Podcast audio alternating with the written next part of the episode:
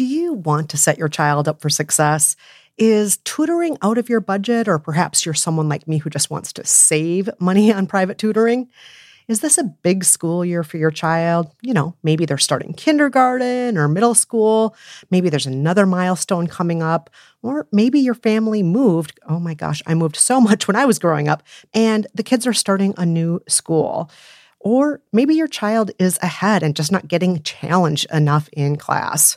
Well, IXL Learning is here to help.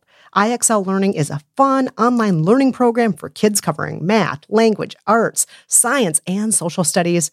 It's powered by advanced algorithms. IXL gives the right help to each kid, no matter the age or the personality. IXL is used in 95 of the top 100 school districts in the US. That's right, it is school approved. So make an impact on your child's learning. Get IXL now. And how to Be Fine listeners can get an exclusive 20% off IXL membership when they sign up today at IXL.com slash fine.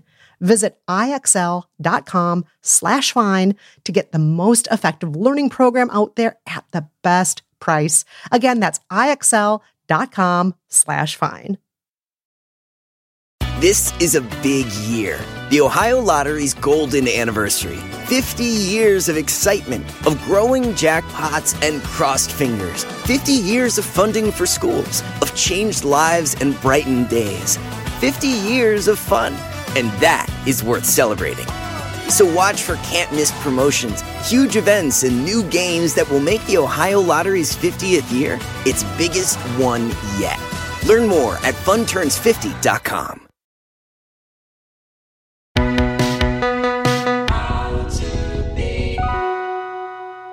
Hello and welcome to How to Be Fine. I'm Kristen Meinzer. And I'm Jolenta Greenberg. And in each episode of How to Be Fine, we weigh in on what's happening in the world of happiness, health, and betterment, and offer a bit of advice to those who want it. Now, full disclosure, we are not psychologists, psychiatrists, doctors, or prescription writers, but we are experienced self help critics. We've lived by the rules of nearly 100 self help books for our other podcast, By the Book, right here in this feed. So we've tried on almost every kind of wellness trend out there.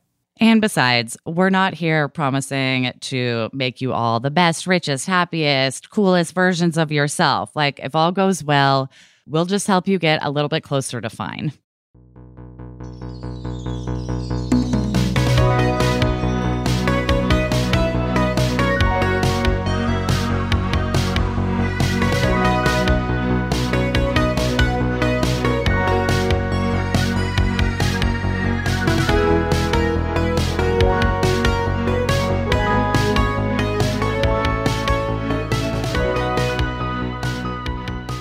Alrighty, Jolenta.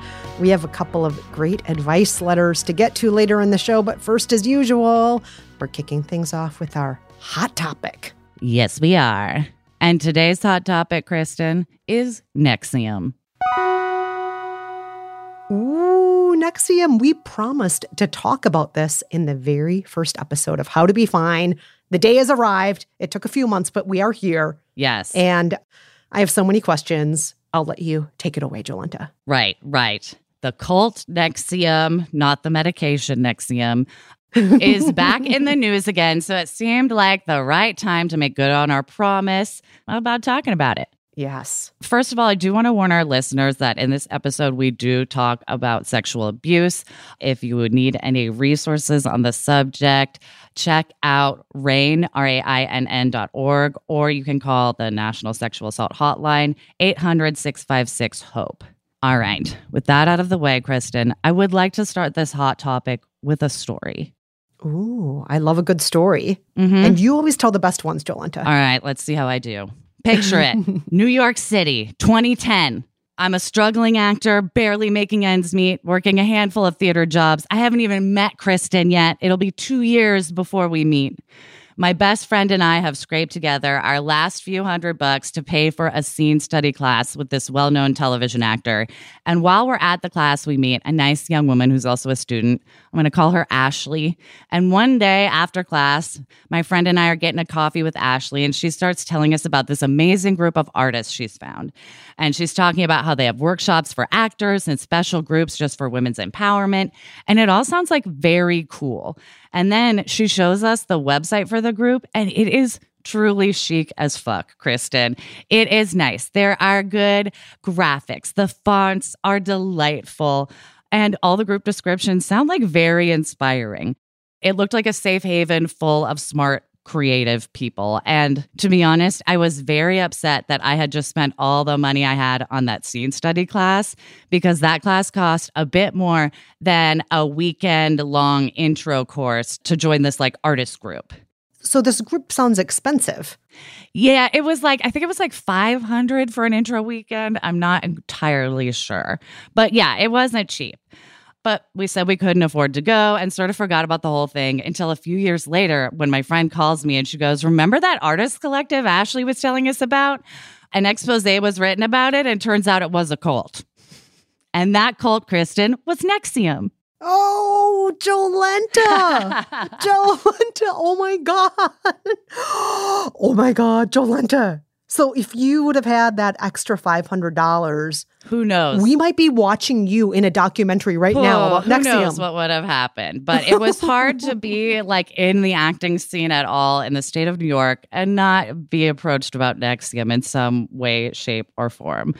Wow. And who knows if I had the money, what would have happened. Luckily, I didn't. Wow. Wow, wow, wow. Okay. So Continue. Yes. So let's get into some background. NXIVM, as many of our listeners know, was a cult masquerading as a self improvement program. And it started with this one guy, Keith Raniere. And you know, we always like to go to the source, whether we're talking about self help books or like self help groups. We like to examine, like, who started this? What's their actual background? Keith Raniere claims he is a genius, a thought leader, a piano prodigy, a judo champion, and um, all of this is hard to verify, actually. The term thought leader just makes me want to punch a oh, yeah. wall. Yeah. What does it even mean? What I don't know. At one point, his followers like referred to him as like the most ethical man in the world. And it's like, how? How do you know? How is that confirmed? How does one measure that? Yeah. Wow. So he's really just a dude who came up in multi level marketing companies. In the 80s, he was part of the infamous MLM company Amway. Mm-hmm. And then in the 90s, he was determined to start his own MLM. So he started two different multi level marketing companies. The first was a discount buy in club that was shut down after being sued for using deceptive practices. And the other was a vitamin company, which failed after a few years. But in 1998, he sort of struck gold when he partnered with Nancy Salzman, who was a nurse that also had experience with hypnosis. And the two of them started the company NXIVM and began offering self improvement courses through their executive success program. Oh, that sounds legit. Yeah, you know it is. It's nice and vague and amorphous, so you know it's legit. Something only a great thought leader could offer. right. And basically, they sold classes that they claimed could help you break free of self destructive patterns, stop being a victim, and get the most out of your life. There were introductory workshops and different intensives that lasted anywhere from a weekend to 16 days. And they had different academic tracks with multiple classes to take in each track. There were the men's and women's groups, each with their own ladder of courses to climb, just an endless amount of courses. And most importantly, Kristen, they sold their teacher training kind of like what you talked about in our first episode of How to Be Fine with the life coach training. Yes, yes, yes. Sounds familiar. NXIVM was training teachers who were then sent out into the world to recruit more students who would then become teachers themselves and then went out and recruited even more students who also became teachers who also got students and on and on and on. Mm-hmm. And of course, the teachers are always being encouraged to take more classes themselves to gain higher rank within the organization Also, the more students you bring in, the higher the rank you get. And the higher the rank you are, the greater commission you get for each student you enroll. Supposedly, some teachers are getting up to 20% commission, which for, you know, a week long intensive costing $10,000, like, is a pretty okay commission. Yeah, that's also what I would call a pyramid scheme. Right. Yeah. Pretty much exactly. and to sort of make NXIVM more appealing and lucrative and to seem less like a pyramid scheme, Raniere courted and enrolled lots of wealthy, high profile people. Actors like Allison Mack from Smallville, Nicki Clyne and Grace Park from Battlestar Galactica, and Bonnie Piesse from Star Wars all became members. Clearly, Raniere loved sci fi. He recruited a lot of sci fi actors. I was going to say, these are half of the shows that Dean used to love. I know, I know. Me too. He also enrolled socialites like Claire and Sarah Bronfman. And these are sisters who are heirs to the Seagram's fortune. They have big money behind them. And also India Oxenberg, who's the daughter of the dynasty star Catherine Oxenberg and granddaughter of Princess Elizabeth of Yugoslavia. Oh, wow. He had quite the roster. Yeah. I guess the most ethical man in the world attracts the greatest actors in the world, right? Of course, obviously. and within a few years, the group had almost 4,000 members, but their business model and culture were already being called into question. A 2003 Forbes article heavily implied that the group's worship of Raniere was kind of problematic. Kinda. yeah. And the article quoted Edgar Bronfman Sr., the father of Claire and Sarah Bronfman, the Seagram's heirs, who bluntly said, I think it's a cult. And he went on to tell Forbes that his daughters had lent Raniere and the group millions of dollars since joining. Why would you loan them millions of dollars if you're already making all these money selling classes? I don't understand how this works well, part of the millions of dollars were because Raniere kept losing money in commodities trades and because he wanted property outside of Albany in a suburb. Like he they were just funding his life. Because he was a cult leader. Mm-hmm. And ex members began hinting at a darker side of the organization in this same article, telling Forbes that the courses break you down mentally and emotionally. The organization encourages separation from loved ones, and that Raniere oddly greeted the women of NXIVM with kisses on the mouth and had Ooh. everyone call him Vanguard. Oh, that is so gross. And oh, can yeah. you imagine like greeting your teacher slash life coach slash spiritual leader. Oh God. With a mouth kiss. And what the fuck does Vanguard mean? Vanguard means like a group of people leading thought or leading the charge. So it's also interesting that he's calling himself a singular person, sort of a, a plural? plural. It's very weird. Weird. Yeah. So despite this report, NXIVM keeps growing. Tens of thousands of people are taking their courses. NXIVM centers are opening all over the world. And Raniere gathered a nice group of high ranking members to all live near each other in an Albany suburb. I'm really glad you brought up it's a suburb and not Albany proper because our executive producer, Nora from Albany, does not want to be associated right, with this. Right, She's made it very clear that they do not live in Albany proper. Yes. And so throughout the years, there were defectors who came forward saying NXIVM is harming its members, both mentally and financially. But these claims sort of went under the radar and weren't taken that seriously until 2012, when the Albany paper, the Times Union, published a four part series that blew the lid off of NXIVM and their secretive practices. And side note, this is the expose that my friend called to tell me about, the one that made us realize, like, oh shit, we were pitched a cult. Ooh. So the Times Union exposed the fact that Raniere basically kept a harem of women close by to tend to his every need. They paid for his life, drove him places, kept him fed, everything. And former NXIVM members told the paper that Raniere was so controlling, he demanded the women in his inner circle style their hair a certain way. He liked it long and straight.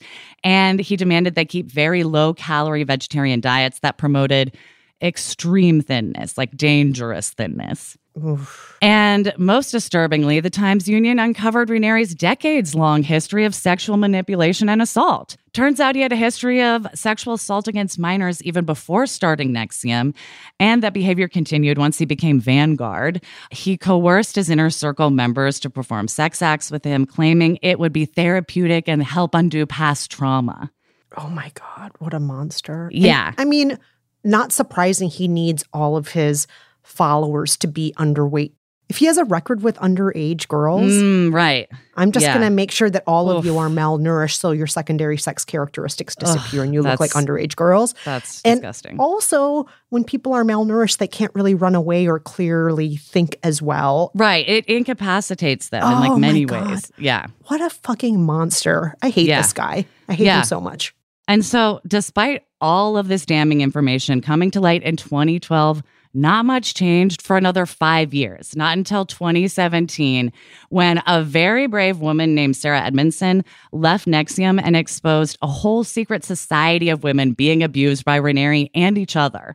It was awful. It started with Edmondson filing a complaint with the New York State Department of Health against Dr. Danielle Roberts. And remember her, she'll come back later. Dr. Danielle Roberts branded Sarah Edmondson with Keith Raniere's initials during a secret bonding ritual. And the Department of Health declined to investigate this at first, claiming that since Roberts wasn't acting as a doctor at the time of the branding, it wasn't really under their jurisdiction. But she was branding people. Right, I know. Oh, It was it- it's really disappointing. But Sarah Ugh. Edmondson wanted to make it clear that this painful and traumatic experience was done under coercion. So she went to the New York Times and they really blew the lid off things. The Times reported that there was a secret society of women being abused and coerced into getting branded with Raniere's initials on their hips. So apparently, there was this secret society called DOS, D O S, and it stood for some Latin phrase that, when translated, means Master of Female Companions. So that name is questionable. Oh, God. And this is just yet another example of we are a cult creating our own vocabulary. Yes. It's just like we're making up a bunch of nonsense words inside language and using that language to include, exclude, and oppress you, right? Right, totally. And basically, DOS was pitched by word of mouth as this secret women's empowerment group that helped women become less weak and be better at keeping their word. And this is sort of based on the fact that Raniere thought all women by nature were weak willed and just lacked integrity in general. Mm, that's exactly who I want to follow around. Right, And totally. give my money to. Yeah. And what Edmondson told the Times about the entrance fee to DOS was incredibly shocking. Apparently, there was collateral required, which is basically blackmail material. To enter DOS, you had to make a video of yourself saying something horrible about a family member that would like ruin their life if it came out. Whether or not it's true doesn't matter. Or take naked photos. And that's how you got in. Ugh. Yeah. Once in DOS, women had to report their every move to their recruiter, or as DOS called it, their master. And the recruits, or slaves, as DOS called them, had to find other recruits of their own so they could then master them. And this is all done in the name of self betterment. The slaves had to ask their master's permission before doing basically anything via text, like eating or going to bed. And they were expected to do whatever their master told them to do, like posing for more nude photos or perhaps having sex with Keith Raniere. Ugh. So this is a case of not just women being victimized by Raniere, but then victimizing each other. Right. They are like instructing each other to perform sex acts with Raniere. They're instructing each other to not eat. He's basically roped other women into becoming abusers with him. Yeah, that's very common in cults. We even Right. saw a little bit of that when we were talking about the IBLP and the Duggars, Right. Yeah. who is continuing the culture, who's perpetuating, and so on. Uh, so, were any of these women charged actually, though? Yes. Finally, Kristen. Surprisingly, two months after the Times expose, uh, the FBI decides to start investigating NXIVM and Keith Raniere, along with some of the women from his inner circle slash DOS. And in 2018, Raniere was arrested and charged with sex trafficking and racketeering. And not long after that, five women who are high up in the organization were charged and arrested for a multitude of crimes, including racketeering, sex trafficking, forced labor, money laundering, and extortion, just to name a few. All of the women eventually pleaded guilty and were given kind of light sentences like probation and three to six years in prison. And what about Keith Raniere himself, the Vanguard? Well, he went to trial. He did not plead guilty. He regrets nothing, according to his counsel. And in 2019, he was found guilty on all charges, including sexual exploitation of a minor, sex trafficking, forced labor, and racketeering, to name a few. And he was sentenced to 120 years in prison. So that's life in prison because no one's living 120 years, especially at like 60. Hopefully not him. Mm-hmm. That's right. I said it. oh, and Kristen, remember that doctor who branded the women that the Department of Health was like fine, No fine giving a pass to? Yeah. She's why NXIVM has been in the news recently. In late 2021, she finally got her medical license revoked for using a cauterizing pen to carve Raniere's initials into the pelvic area of 17 women. Oh, God. And girl had the balls to appeal this decision, insisting that since she wasn't acting as a medical doctor at the time, she shouldn't lose her right to practice. But just a handful of weeks ago, her appeal was turned down by the New York State Court of Appeals, the highest court that appeal can go to, and she will not be able to practice medicine. Thank you, New York State Court of Appeals. Better Thank late you. than never. Yes. Thank you.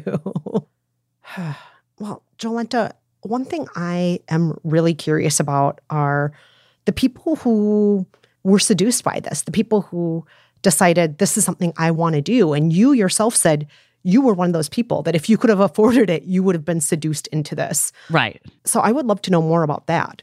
Well, actually, Kristen, we are going to have a really special guest in our feedback episode who can give you some more insight into your curiosity. Ooh, I can hardly wait for that because that really is that big question I always have. Why Yeah. would somebody want to be a part of this abusive cult? Why? I understand people ending up in abusive situations because it's your family, it's your workplace, and so on. But I guess I don't really understand choosing to join and then choosing to perpetuate that against others. So, yeah, oh, I'm really looking forward to next week. I, Yeah. I'm sure all the listeners are. So stay tuned next week. Hot, hot, hot interview. Before then, though, listeners, tell us what are your thoughts on NXIVM? Have you ever accidentally joined what you thought was a betterment group that was actually more of a cult?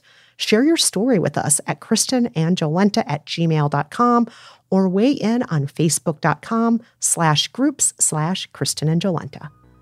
Coming up, a letter writer wants advice on how to be a productive adult. Stay with us.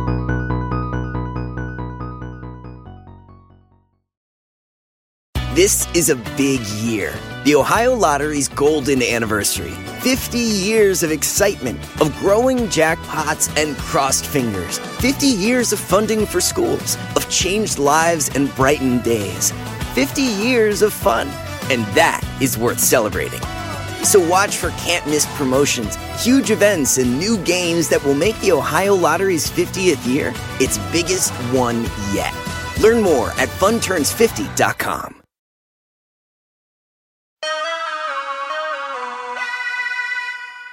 We are back with our first letter of the day. Jolenta, what do they have to say? Our letter writer says Dear Kristen and Jolenta, I've been very lazy lately, and I know I'm not working as hard as I could or should be. I'm self employed and recognize that my procrastination and poor habits are negatively affecting my income. I've read Atomic Habits and am currently reading The Power of Habit, but neither is giving me the swift kick in the pants I need to be a productive adult. Any recommendations? Oh, letter writer. We feel your pain Ew. here because Jolenta and I are both at this point considered self employed. Even though we make the show with Stitcher, we are contractors. And all of the other work we do, we are essentially contractors who are self employed. And I'll also say this a lot of people I know who are not technically self employed, but working from home deal with Mm. this as well right now. Right. You know, learning to adjust how they work, especially in the era of the pandemic, people who've never had to work from home before. So I think this question is something that a lot of people feel like, yes, that could be me. That could be a letter I would write myself. Totally. Yeah. Yeah. My first piece of advice comes from my new therapist. Uh, already starting to quote her, guys. I love your new therapist. Your new therapist is coming up with so much good advice, Jolenta. I love your new She therapist. loves homework and I love it. One of the things she has recently advised me to do is if you have sort of a running to do list, if you put something off for two days, you have to write a journal page about that thing. Whoa. And so either you're confronting, like, whoa, why am I not writing that article? You're like, I'm afraid of success. Whoa. Or you're like, I'm not going to journal a page about folding laundry. Ugh, I'll just do it. So that one's been very cool to to play around with. oh, that's a good one, Jolenta. That's really, really good. And when it comes to to do lists, keep them manageable. You can have sort of like a brain dump to do list of like all the things you ever need to get done, like house repairs and things you can put off forever. But your daily to do list should be manageable and like easily check offable. Like put brush your teeth, put take a shower, put get dressed, because checking all those things off when you do them gives you a little boost of feeling like you succeeded. And seeing all those checks, at least for me, helps motivate me to do the harder stuff that's on the list as well. I like all of that. And I do a lot of those things myself. Jolenta, you know I love my list. I cross off my list, I add to my list. I move portions of my list to the next day and the next day and the next day, much to your therapist's chagrin, probably. Mm-mm. I also have learned to do a few other things over the years that have helped me to be productive because, as you know, Jolenta, when I first started being self employed, it was not easy for me. I was lonely. I didn't know how to organize all of my time. I had to self regulate myself. And so I started doing a few different things. Some of these are tips that you gave me, Jolenta. And one of the things is just to have a routine. If you can start having a routine as soon as possible, that can help. So, for example, the first two things on my to do list every day are take a walk and do my physical therapy. And I don't have those things on my list on the weekends. On the weekends, if I walk around, it's for not to cross off a list. It's just, you know, I like to take a walk. But during the week, I put the walk on the list and the physical therapy because that starts off my day doing things that make me feel like, oh, that wasn't hard to do. It was fun. And I got to listen to podcasts. It was enjoyable, but it gave me that boost that you're talking about, Jolenta. And then it starts my routine for the rest of the day. So a routine has been very helpful for me. Something else that is very, very helpful, even more so than the routine, is making sure I have both deadlines and accountability. So I don't know what kind of work you do, letter writer, but if you have clients like Jolenta and I do, asking those clients for a deadline or telling them up front, I will have this delivered to you by Friday, and telling everybody up front as soon as the task is set out to write it in an email. That way, you already said you have to be accountable by that date. Jolenta, you and I both love deadlines, so I find that that works really well for me. Is just to Yeah. have it in writing, like, all right, great, I will have this to you by this date. Another thing, maybe just getting out of your home. So, a lot of us, our houses are not for productivity. They're for relaxation, they're for fun, they're for friends, they're for watching TV, they're for having sex. Our houses are for lots of other things. And maybe your house just is not the best place for you to work. So, if you can afford to have a co working space, if you can afford to go to a cafe every day, if there's another place that you can work that doesn't force you to blur the lines between home is pleasure and I don't want to work in my pleasure place, that can be very helpful just to change your setting. So, again, that is a routine, that is setting up deadlines, and that is maybe changing your location. Oh, and one last thing if you're somebody who works best with accountability, try getting an accountability partner. And uh, the accountability partner can be a person, it can be one of those apps that exist. There are different apps out there. It can be different groups that you work with. You know, there are different support groups, sort of things out there for people who all work from home, where you just check in with each other and every week you report, this is what I'm setting out to do. And then at the end of the week, saying, this is what I finished. So you might need an accountability group or an accountability app or an accountability partner to help as well. So those are some of my suggestions. I love those suggestions. Letter writer, just know you're not alone. And hopefully, some of these tips will help give you that swift kick in the pants you've been talking about. Yeah, yeah. And it may take a little while. It wasn't overnight for me. It took me months and months and months to feel like I had a routine going. It may be the same for you, but we have faith in you. We know you're going to get there. We are going to take a quick break, but before we do, we would be so grateful if you took a moment to rate us and review us wherever you listen to your podcast. When you do that, it helps us know what you think about the show and it helps other people find the show. So give it a go. Coming up, a letter writer is struggling with FOMO.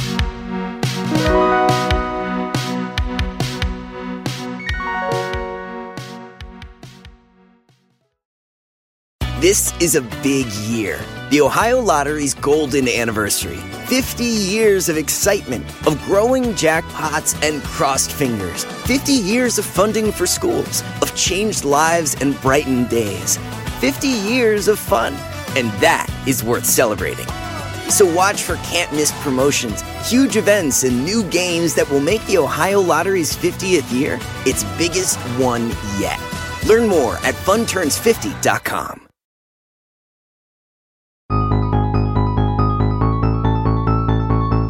We are back with our second letter of the day. Kristen, would you take it away? Yes, our second letter writer says Dear Kristen and Jolenta, I'm a 26 year old woman trying to be a writer. My writing has been rejected by many online publications, and I was recently hit with multiple rejections from MFA programs that I had my heart set on. This occurred at the same time I found out that a fellow writer who I attended undergrad with got a book deal. I can't help but feel stifled, insecure, and defeated.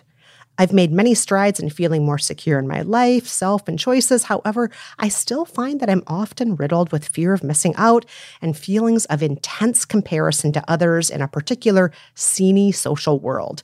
I already do not have social media, which is a major help in not going down the comparison rabbit hole, but there is still a lot of media that I do see and enjoy reading and watching that makes me feel like I'm not where I want to be. For example, New York Magazine's recent It Girl issue.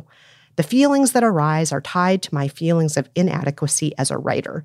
I feel embarrassed for wanting recognition as a writer and embarrassed for wanting to be cool. But at the same time, I can't help but feel jealous of people getting success, media attention, and so on. I suppose my question is how do I let go of FOMO and comparing myself to others? Oh, letter writer, you are so young. You are an actual baby you have so many years to be successful. I just want you to know that, first of all. Yes, yes, yes, yes. And this is coming from someone who got rejected from basically every MFA program they applied to. I feel you. And I know what it's like to feel like you're just sort of sitting there being like, what do I do next? And everyone's rushing by, being like, I'm so successful. But that's not actually what's happening. Those people getting success so young are anomalous. And they're not like taking anything away from your potential success. Like, there's time for everyone. When I was in high school, I was so upset because I already knew I wanted to be an actor or performer of some kind. And there was this guy from the grade below me who was plucked out of obscurity and cast in a Gus Van Sant film, like starring in it. And I was like, oh no, he's taking my spot as someone from like this sort of circle of people. Like he's taking the successful actor spot. And like, I'll never have my chance. But, you know, that's not true. I may not be an actor in a Gus Van Sant film, but I am performing in my own way and feel very happy with where I am in my career. So, getting success and notoriety that early is not the norm. And you still have plenty of time to make your mark. Yes. Jolenta, I think everything you said there is 100% spot on. It's so easy at 26 to think you should have it figured out by now, but your brain literally just got done cooking last year.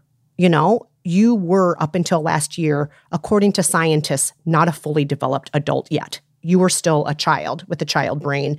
And to expect one year into adulthood to have fame, to have magazine stories, to be published, it's expecting an awful lot. And as far as getting into MFA programs, so many successful writers, people we celebrate and love today, like Stephen King, never went to an MFA program. MFA programs, they're very hard to get into. They accept about 1% to 2% of people, and they don't guarantee success. So many people who are great writers never went to one. If you want to be a great writer, my advice is write. You can join writing groups to get feedback. You can have a support system of other writers who are not in MFA programs. MFA programs offer a couple of things. They offer you people who will give you feedback, which is a great gift. They offer you deadlines, another great thing, and they offer you connections. You can get all three of those things in other ways if you want to.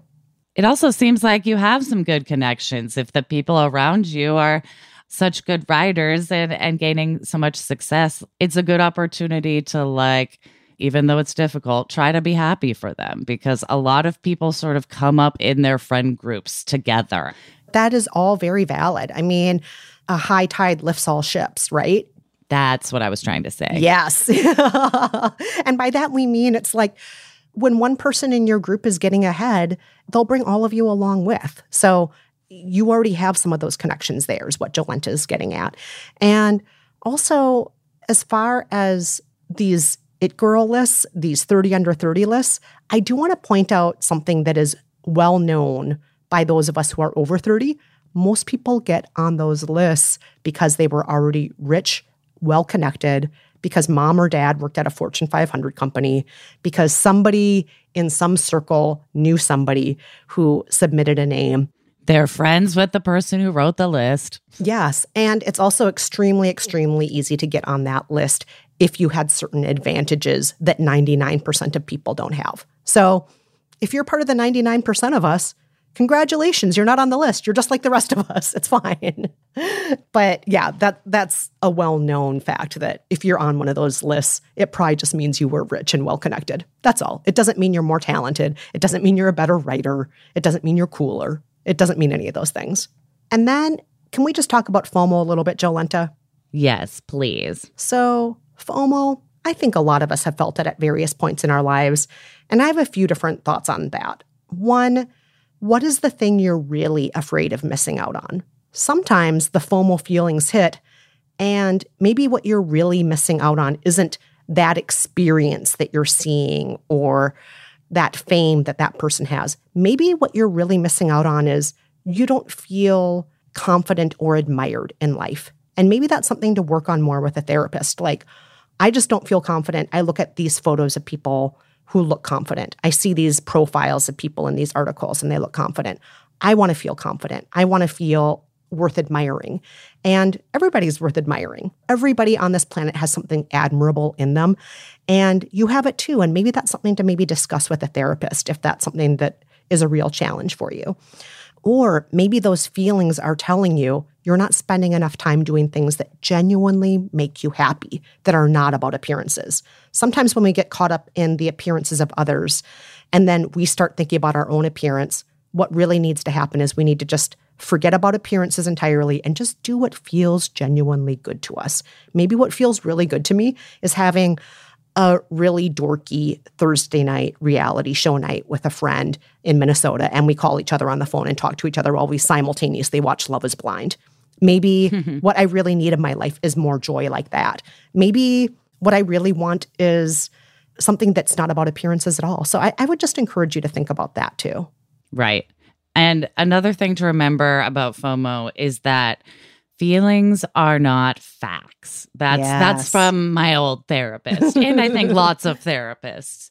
And when you start feeling that FOMO rising, this is what I have to do to myself. And I feel FOMO a ton as someone who still has to, you know, be COVID conscious in a world that isn't. Like, I feel like I'm missing out on a bunch. But what you have to remind yourself is feelings aren't facts and you have plenty of time.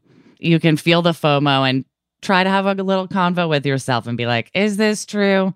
Kind of not really. I'm really young. So I think I have plenty of time. And then you can go, hmm, that feeling, probably not factual. Yeah. Yeah.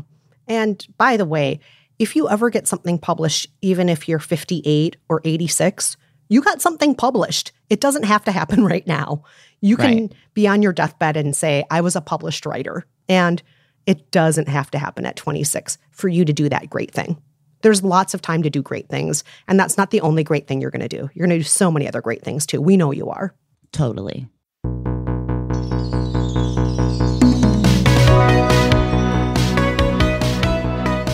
And that's it for this episode of How to Be Fine. Huge thank you to our executive producer, Nora Ritchie, our producer, Chantel Holder, and our composer slash engineer, Casey Holford. Reminder, you can always weigh in on the conversation at facebook.com slash groups slash Kristen and Jolenta or write to us at kristenandjolenta at gmail.com with comments or to ask for advice. And don't forget to check us out on Instagram at How to Be Fine Pod. Until next time, I'm Kristen Meinzer. And I'm Jolenta Greenberg. Thanks so much for listening, everyone. Until next week, stay fine.